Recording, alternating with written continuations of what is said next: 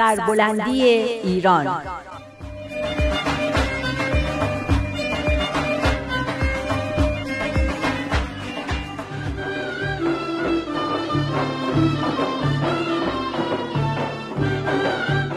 تهیه کننده و کارگردان امیر یزدانی.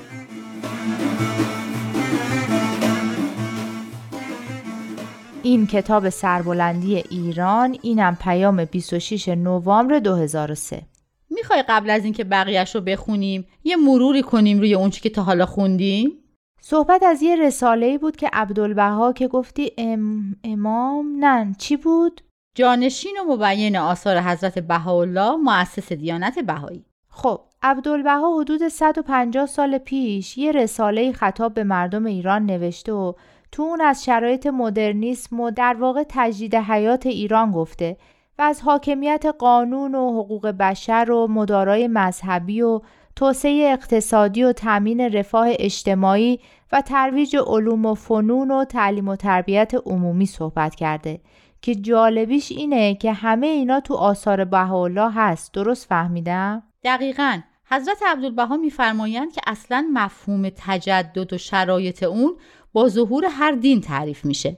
بنابراین با توجه به اینکه دیانت بهایی آخرین دین در سلسله ادیان جهانیه شرایط تجددم در حال حاضر همین شرایطیه که تو گفتی و تو تعالیم حضرت بهاءالله هست. چیز دیگه ای که گفته بود و من هنوز دارم دربارش فکر می‌کنم اینه که دین نه تنها تجدد یا مدرنیته و لوازم اون رو تو هر عصری تعریف می‌کنه بلکه تنها مرجع برای تربیت اخلاقیه و در واقع اونه که شرایط فرهنگی لازم رو برای پیشرفت و ترقی بشر فراهم می‌کنه. حالا با توجه به همه اینا آیا می‌تونیم بگیم که عقل برای تربیت روحانی و اخلاقی انسان کافیه؟ عقل لازمه اما کافی نیست چون راحت میشه فریبش داد. اینم گفتیم که ممکن از نظر عقلانی و منطقی بتونیم تشخیص بدیم که کاری درسته.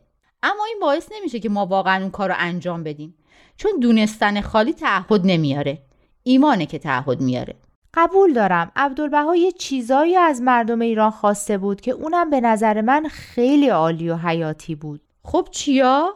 اینکه ذهنشون رو باز کنن از تقلید دست بردارن بدونن که برای پیشرفت باید از خودشون شروع کنن و یه تغییر اساسی تو طرز تفکر و رفتارشون بدن.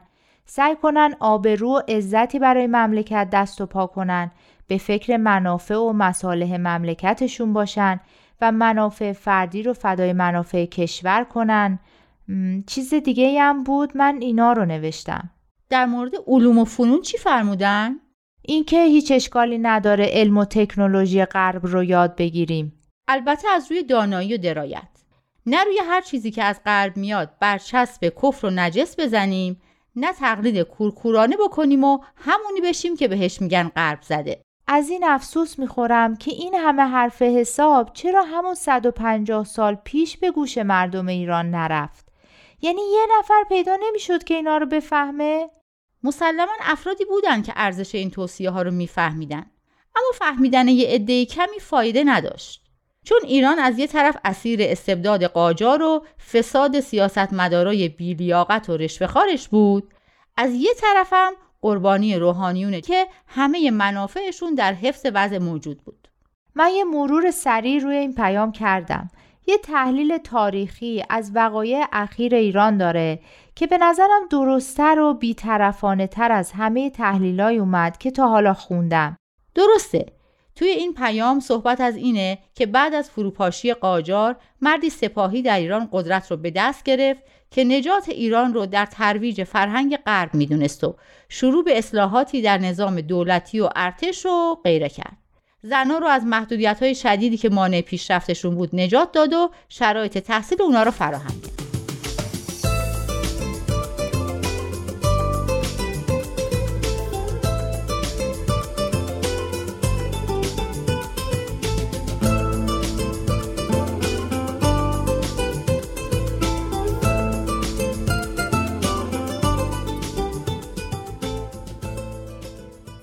وقتی که اینا رو میخوندم اینطور استنباط کردم که این اقدامات خوب بوده اما اونچه که کارو خراب می‌کنه درآمد سرشار نفتی بوده که ناعادلانه تقسیم میشه و به شکاف طبقاتی و نارضایتی مردم دامن می‌زنه. فکر می‌کنم این ترویج فرهنگ غرب که در این پیام بهش اشاره شده هم خودش مشکل زا بوده.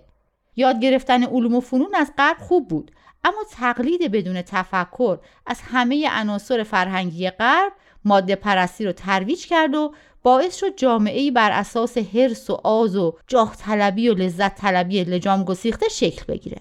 راست میگی مسلمه که خیلی از عناصر فرهنگی غربی که ترویج می‌شد با باورای مردم عادی تضاد داشت و باعث نارضایتی اونا و به خصوص علمایی می‌شد که خودشون و اعتقاداتشون رو در خطر می‌دیدن. سرکوب شدیدی که نیروهای امنیتی بدون نظارت قانونی انجام می‌دادن هم عامل دیگه‌ای در نارضایتی مردم بود. اینا همه منجر شد به انقلاب 57.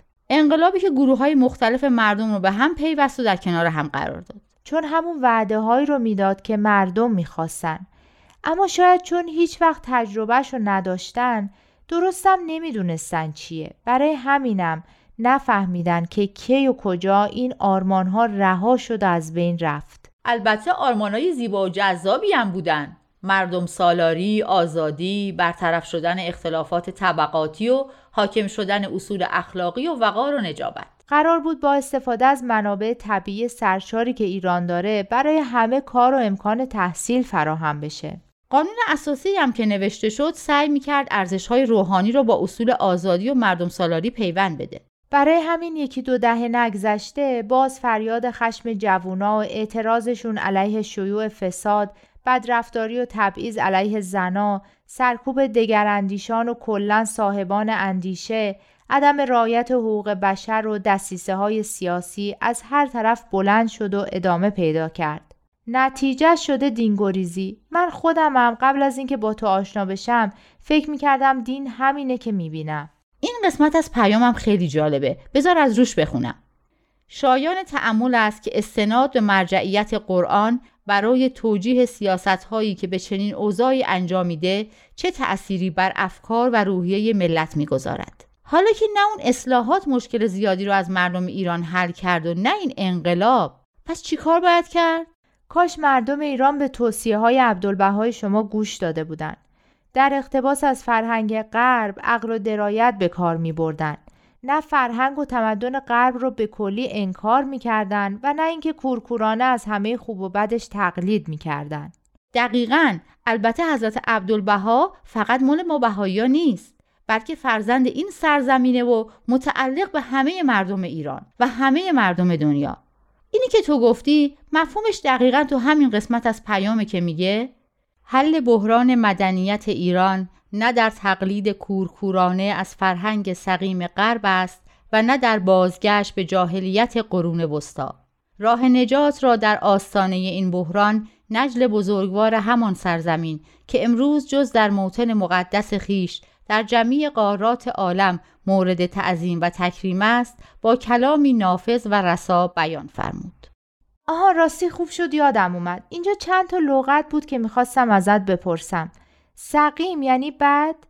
نجل یعنی چی؟ آره سقیم یعنی نادرست و نجلم میشه فرزند پس منظور از نجل بزرگوار همان سرزمین یعنی عبدالبها درسته؟ یعنی واقعا عبدالبها در همه قاره های دنیا مورد احترامه؟ شاید هم منظور حضرت بهاءالله باشه فرقی هم نمی‌کنه حضرت عبدالبها هم تعالیم حضرت بهاءالله رو منتشر می‌کردن نمونه از این تکریم و احترام رو هم بهش اشاره کردن که مال سال 1992 یعنی 17 سال پیش. اما این تعظیم و تکریم روز به روز بیشتر شده. طوری که خیلی از سران عالم هر وقت مناسبتی پیش میاد به ستایش از تعالی متعالی و نودوستانه حضرت بهاءالله می‌پردازن راست میگی اینجا هست که پیام بهاءالله رو پیامی برای همه نوع بشر صرف نظر از تفاوت‌های نژادی و مذهبی و ملی دونستن. آره اما متاسفانه در ایران و در وطن حضرت بهاءالله قدر ایشون و تعالیمشون رو ندونستن و ایشون رو از هر طرف مورد حمله و آزار قرار دادن. البته یه همچین چیزی دور از انتظارم نبوده. آخه مردم اون زمان ایران چه تصوری از بشر داشتن که بدونن وحدت بشر و حقوق بشر و این چیزا چیه؟ خدا رو شو که امروز تقریبا همه این چیزا رو می‌دونن.